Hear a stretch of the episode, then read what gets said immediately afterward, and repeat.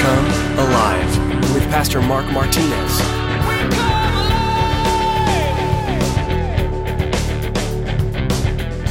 He tries to employ Jonathan and get him jealous by saying, as long as David's on the scene, bro, you will never be king. And Jonathan's really cool with that. Jonathan put the things of God first. And you and I can learn an important lesson from this.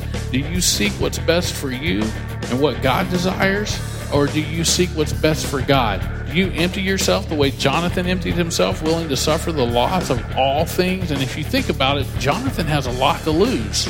He's got a ton of stuff to lose. I mean, he probably grew up in the palace.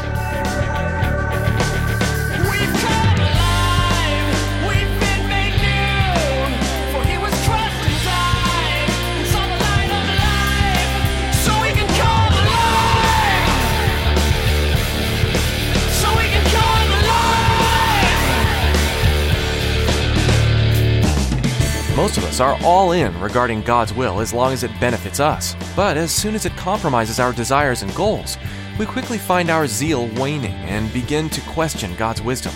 As we continue to examine Samuel's account of Saul's pursuit of David, we can be challenged by the example of Jonathan. As Pastor Mark points out, Jonathan stood to lose his right to the throne of his father. He risked the hatred and lashing out of his father over his rebellion. But because he knew that God favored David, and he had a greater purpose for him. He was willing to sacrifice his own will for the sake of God's. Well, let's join Pastor Mark in the book of 1 Samuel chapter 20 for today's edition of Come Alive. If your father misses me at all, then say, David earnestly asked permission of me that he might run over to Bethlehem, his city, for there is a yearly sacrifice there for all the family. And if he says thus, It is well, your servant will be safe, but if he is very angry, be sure that evil is determined by him. Therefore, you shall deal kindly with your servant, for you have brought your servant into a covenant of the Lord with you. Nevertheless, if there's iniquity in me, kill me yourself, for why should you bring me to your father? But Jonathan said, Far be it from you, for if I knew certainly that evil was determined by my father to come upon you, then would I not tell you? And then David said to Jonathan, Who will tell me? Or what if your father answers you roughly? And Jonathan said to David, Come, let us go out into the field. So both of them went out into the field. So, just in case there were any snooping ears, they move out into the field, they take this conversation out there. And as a member of Saul's court, David would be, because remember, he got kind of promoted to being in the army after killing Goliath. So, he's a member of Saul's court. He would be expected to be at this event. And so David says, If your father misses me, David asked Jonathan to observe Saul's reaction to, to his absence, not being in that chair at that important feast that's held monthly for the high official's estate.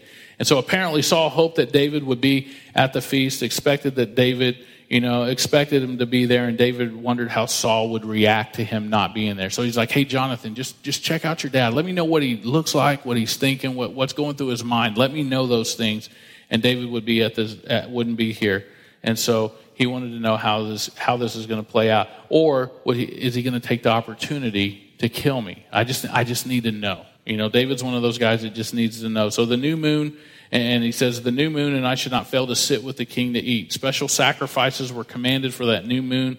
Um, feast. If you look at Numbers 28, I think it starts in verse 11. I don't know where it goes to. But if there's iniquity in me, David says, and again, David seems somewhat shaken by the fact that Jonathan still, you know, I mean, sometimes there's those things that you and I just can't let go of, right? Your friend reassures you that's not what I meant, and you're just like, yeah, but the fact is that you just didn't tell me this. It's kind of freaking me. It's still on the back of my mind. And so David's kind of there at that point. He's like, hey, man, he's still kind of bothered by the fact that Jonathan didn't tell him about that attempted arrest at Naioth. You know, it's like, man, at least you could have warned me. At least you could have told me. And so he says, Am I in the wrong here? Are you still behind me? And so essentially, David says, If you're really working for your father and agree with him that I deserve to die, then why don't you just go ahead and kill me? If you really agree with your dad, just here I am, bro. Let's just let's end it all right here. But Jonathan assures him no. So we we all have to see this see this from David's perspective in a way. And it's important for us to do that because he remembers that Jonathan's support for him is challenged by the fact that well, his father is against David. And so David would probably understand that sometimes there are those blood ties that are a little thicker than water. And so here's this blood tie here. And, and, and so Jonathan, you know, and he remembers that Jonathan's support for him, again, is, is challenged in the fact that Jonathan is next in line for to be the king. So he's kind of got these things going on. It's like, man, Saul's trying to kill me. Uh, Jonathan might be real conniving and be just real friendly to try to get me to a point to kill me because, I mean, it, it is his spot that I'll be taking over. And so Jonathan truly wants God's will, but David's still a little suspicious. And sometimes that happens when we get to scary places. And so if you have a friend that's a little suspicious of your help, well, you know what? Don't worry. Try to look at it from their point of view. And, and sometimes when they're under stress, it's easy to get suspicious. It's easy to get suspicious. And, I've been in that place where I've been suspicious of, or under stress, and I've been suspicious of someone going, well, why would that dude ask that question? You know, it'd be somebody I don't even know. It's like, I bet they got that guy to watch me and follow. And then I start working this whole thing out, and, my, and I start wearing black and, and swinging from ropes and not walking on floors and just weird stuff. I mean, it really doesn't happen that way, but in my mind it does. So when you're under stress, it is. It's very easy to get suspicious. Far be it from you, Jonathan says. Jonathan gives him this encouragement, tells David to put away his doubt. Put him away, bro. You're freaking out mellow. You know, just take a chill pill. Everything will be good. So Jonathan's loyalty seems good. And Jonathan senses that David is in a very vulnerable place in his life and in, in where he's at. And he wants to give him encouragement in the midst of that. All right, so let's look at verse 10. And then David said to Jonathan, Who will tell me, or what if your father answers you roughly? And Jonathan said to David, Come, let us go out into the field. So both of them went out into the field. Then Jonathan said to David, The Lord God of Israel is witness um, and when I have sounded out my father sometime tomorrow or the third day, and indeed there's good, good toward David, and I do not send to you and tell you, may the Lord do so, and much more to Jonathan. But if it pleases my father to do you evil, then I will report it to you and send you away that you may go in safety, and the Lord be with you as he has been with my father. Now that's kind of a weird thing. Who will tell me? David now poses a practical problem. If Saul's determined evil against David and Jonathan intends to warn him, how's he going to do it? How are you going to warn me, bro? Tell, tell me what the plan is. And so, how will Jonathan get that message to David? So, Jonathan vows to find out the state of his dad's heart. He says, I'm going to find out for you. And so, again, Jonathan knows that if his father Saul intends evil against David, it means that David must go away. David's got to pack up and, and leave. And so, he would not be welcome again in the palace and he's not going to be safe again at home. So he couldn't, he just has to go into hiding basically. And by giving David early warning of this, he would basically help David go in safety. And so the Lord will be with you as he has been with my father. Jonathan wants to give David more than a warning. He wants to give him encouragement again also. So you see this theme kind of encouragement, encouragement. David, even you must leave the palace and your home behind and flee as a fugitive, and the Lord will be with you. You can be sure of it, is what he's basically saying to David. So we're almost, we almost think that Jonathan's being sarcastic when he says, as he has been with my father, because one might think that the Lord was really against Saul instead of for him. But if you think back when the Lord was for Saul, when, when the Lord was on Saul's side, Jonathan had enough wisdom in the Lord to know that the Lord was really for Saul because here's why the Lord was still trying to lead Saul to repentance. You know, you and I might think, well, gosh, man, and, and, and that is, that's the way we think is like, man, the Lord's done with them. And sometimes that's the way we think is like, man, the Lord's done with you, bro. Look at your life. It's just horrible. But it may not be. The Lord may have put you in somebody's life to say, hey, have you thought about repenting? Is there something going on in your life? I mean, just recently, I had to go talk to somebody and, and things were just looking rough. It seemed like every step this person took to make things right and to do better, it just got worse and worse and worse. And so I said, Hey, can you come up to the church? I just have a couple of questions for you. And they came in, they sat in the office, and I said, Hey, listen, let me ask you a question. Is there something you haven't repented of? Is there something going on in your life that's just you're hiding uh, you can hide it from me, it doesn't matter, but maybe you and the Lord, you need to get something right. And they stopped and they looked and they started to deny it. And one denied it, and the other one said, Yeah, there is. And the other one said, Yeah, there is. And I said, Well, I don't need to know what it is. Why don't you guys just repent? Truly repent. And let's see some fruit of repentance in that and see what happens. And they did. And a couple of days later, they called and they said, Hey, man, our quiet time's getting better. The Lord's really speaking and teaching. And life isn't perfect for them yet, but life is a lot better. And it's amazing what a little bit of repentance can do. just in that spiritual relationship between David and Jonathan, sometimes David was stronger spiritually, and sometimes you need to be that person that's stronger. Maybe the Lord just says, hey, just ask this question. Uh, it was uncomfortable for me to ask this question to these people, but I had to because I cared and I care enough, and it's because I, I love them enough to say, hey, you know, here's what the Lord's maybe, maybe, maybe I could be wrong, but here's what the Lord I think has told me that you need to repent of something. I don't know what it is. So again, Jonathan was a little stronger at this point. Sometimes you will be the stronger one spiritually, or maybe you'll have a friend that's stronger. But there's this bond in the Lord between these men that could not be broken. And hopefully you have a friendship like that. Look at verse 14. And you shall not only show me the kindness of the Lord while I still live, that I may not die, but you shall not cut off your kindness from my house forever. No, not even when the Lord has cut off every one of the enemies of David from the face of the earth. So here we, we see this cool little deal. To make a covenant means, if you think about what it really means in the Hebraic, it means to cut a covenant. To cut a covenant. And so what you would do when you made a covenant back in these times these two parties, they would divide an animal in half, stand between the animal carcass and state their commitment to each other. And basically, in doing this, they were saying, I'm deadly serious about this promise I'm about to make or that I've made to you. I'm very serious. And if I don't follow through on my end of the bargain, then let me be as this animal that we're st- standing between. Let me be split open. Let me die. So it'd be a serious thing. It's a little more than the whole promise, promise, you know, cross your heart, hope to die, stick a needle in your eye. I mean, that's pretty harsh, but nonetheless, to be split open would be even harsher. Look at verse 18. And then Jonathan said to David, Tomorrow is the new moon, and you will be missed, because your seat will be empty.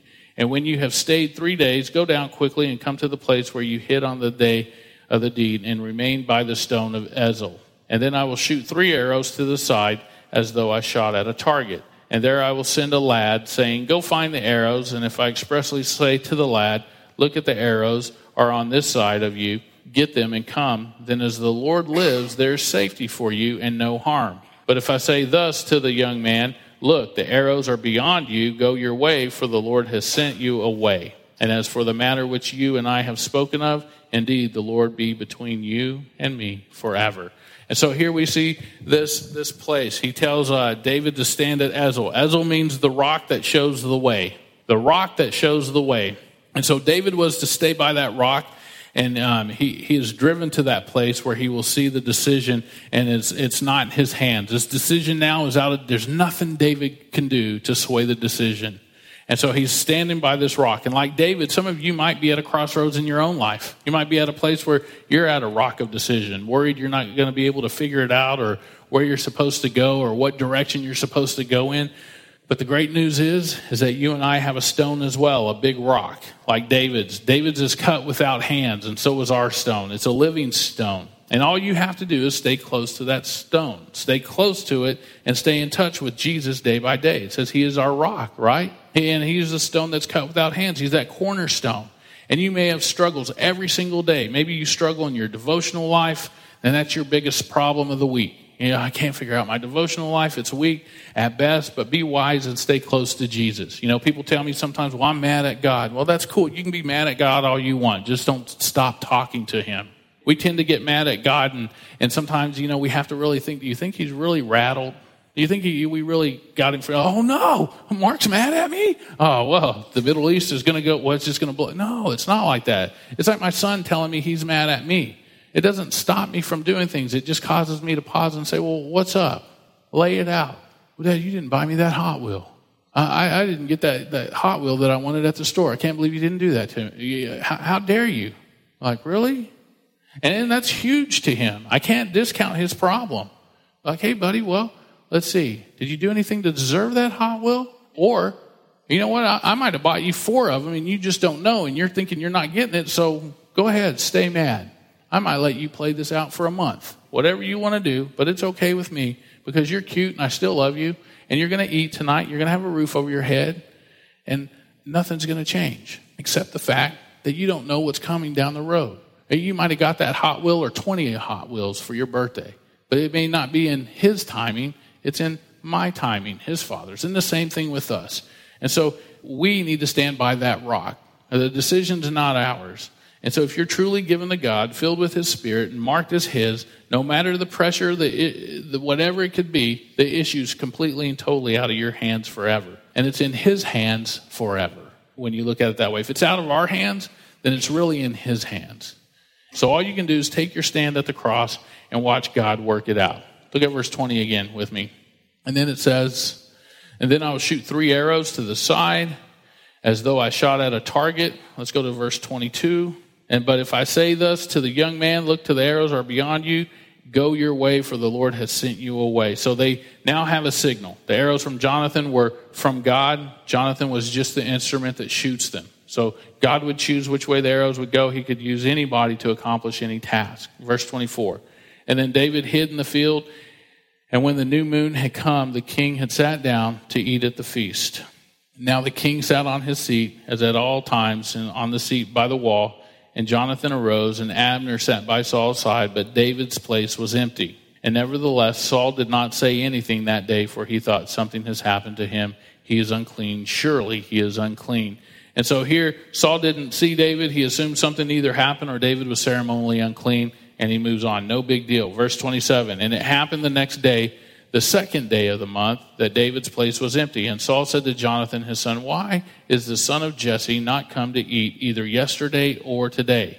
So Jonathan answered Saul, and, and David earnestly asked permission of me to go to Bethlehem. And he said, Please let me go, for our family has a sacrifice in the city, and my brother has commanded me to be there. And now, if I have found favor in your eyes, please let me get away and see my brothers. Therefore, he has not come to the king's table. Verse 31 says, Then Saul's anger was aroused against Jonathan, and he said to him, You son of a perverse, rebellious woman, do I not know that you have chosen the son of Jesse to your own shame and to the shame of your mother's nakedness? For as long as the son of Jesse lives on this earth, you shall not be established, nor your kingdom. Now therefore, send and bring him to me, for he shall surely die. Now, he insults Jonathan's mom. He basically just calls him a son of a, and I'm not going to say the word, but he just calls him that. Really, that's what that means. He insults his mother in such a severe, bad way. And it's like, man, Saul, dude, do you just not get it? So the second day of David's absence, Saul figures it out. He kind of figures it out. And he tries to employ Jonathan and get him jealous by saying, as long as David's on the scene, bro, you will never be king. And Jonathan's really cool with that.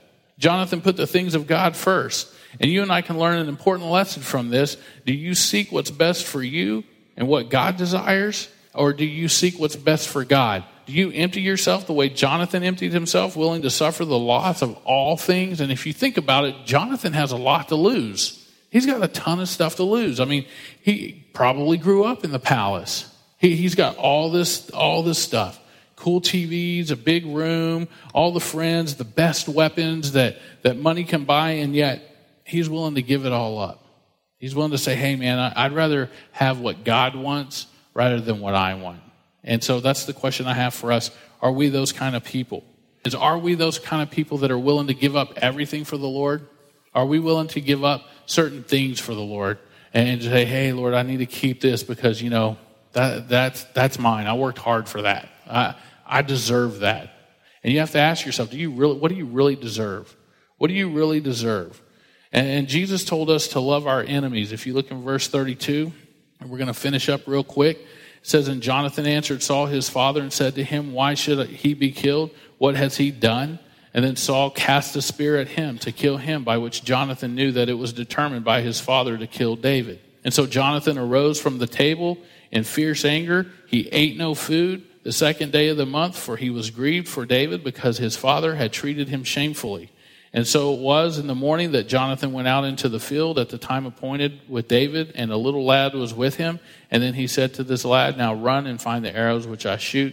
As the lad ran, he shot an arrow beyond him. So when we look at this, Jesus had told, he told, tells us we need to love our enemies. We need to love our enemies. And just, just like Saul, Saul would be an enemy. And I find myself sometimes out to get even with, you know, people when I get angry. And if I'm like Saul, I will find myself trying to get even with even my own family. And we need to be careful that we're not like that. We think we can can continue and can find some kind of hatred towards this person or control it towards that group, but not realizing that that hatred or that judgment of someone will ultimately spill over into the lives of everyone around us. Your sin will affect everyone around you. You may not think so, but it will. It has a, it has a huge effect. Look at verse 37 or I'm sorry, verse 38. And Jonathan cried out after the lad, Make haste, hurry, do not delay. So Jonathan's lad gathered up the arrows, came back to his master, but the lad did not know anything. Only Jonathan and David knew the matter. And then Jonathan gave his weapons to this lad and said to him, Go, carry them to the city. And as soon as the lad had gone, David arose from the place toward the south, fell on his face to the ground, and bowed down three times, and they kissed one another and they wept together, but David more so. And then Jonathan said to David, Go in peace, since we have both sworn in the name of the Lord, saying, May the Lord be between you and me, and between your descendants and my descendants forever. So he arose, he departed, and Jonathan went into the city. And so, again, I think God allows the, those frustrations in our lives to happen so he can show us what he is really like. And so, he, you know, it's kind of like the other day you know, and, and he wants to show us who we are. And I think we don't have a great, you might think you know who you are, but you don't know who you are until you get into a tough situation, to a really tough situation. And I know people that have said that before. They're like, man, I thought I was this guy until this thing happened. And I can't believe how much hatred built up in my heart when this one thing happened. And it was just like the other day, I walked into my house and I looked at this sponge and I could tell it was wet. It was full. But I didn't know what was in that sponge. I mean, it could have been milk, it could have been juice, it could have been water. But we're like that sponge. We don't know what's in us until we're squeezed. I didn't know what was in that sponge until I squeezed it, and it was just, it was juice. Somebody cleaned up the counter with. I think one of my kids had spilled something and thought they, and they wiped it up and they left that sponge on the counter, and when I squeezed it, it was juice. And sometimes we are like that. We don't know what's in us until we're squeezed. And sometimes the Lord says, Hey, man, I'm, I'm going to squeeze you. I'm going to let these circumstances in your life squeeze you a little bit so you know who you are. Because I know what's going to happen. I know the end from the beginning, but you don't. And so Jonathan will never see David again after this point. Well, what a hero that Jonathan is. What a good friend that he is. And I pray every one of us at some point might have a Jonathan linked to us or even better yet, that we'd be a Jonathan linked to someone else. That we would be that kind of a person having every right to the, to the chair, so to speak, but we'd be willing to say, hey, man, this is yours. If this is what God wants, I want, I want what God's best is. And if you're it, then that's what I want. And it's the same thing in relationships.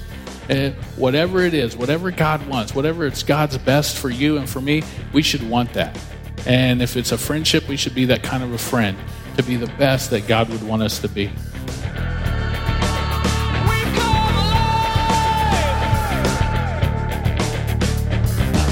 Every book in the Bible holds meaning for us, even in our modern times. In 1 Samuel, for example, Pastor Mark has been teaching us about the power and sovereignty of God.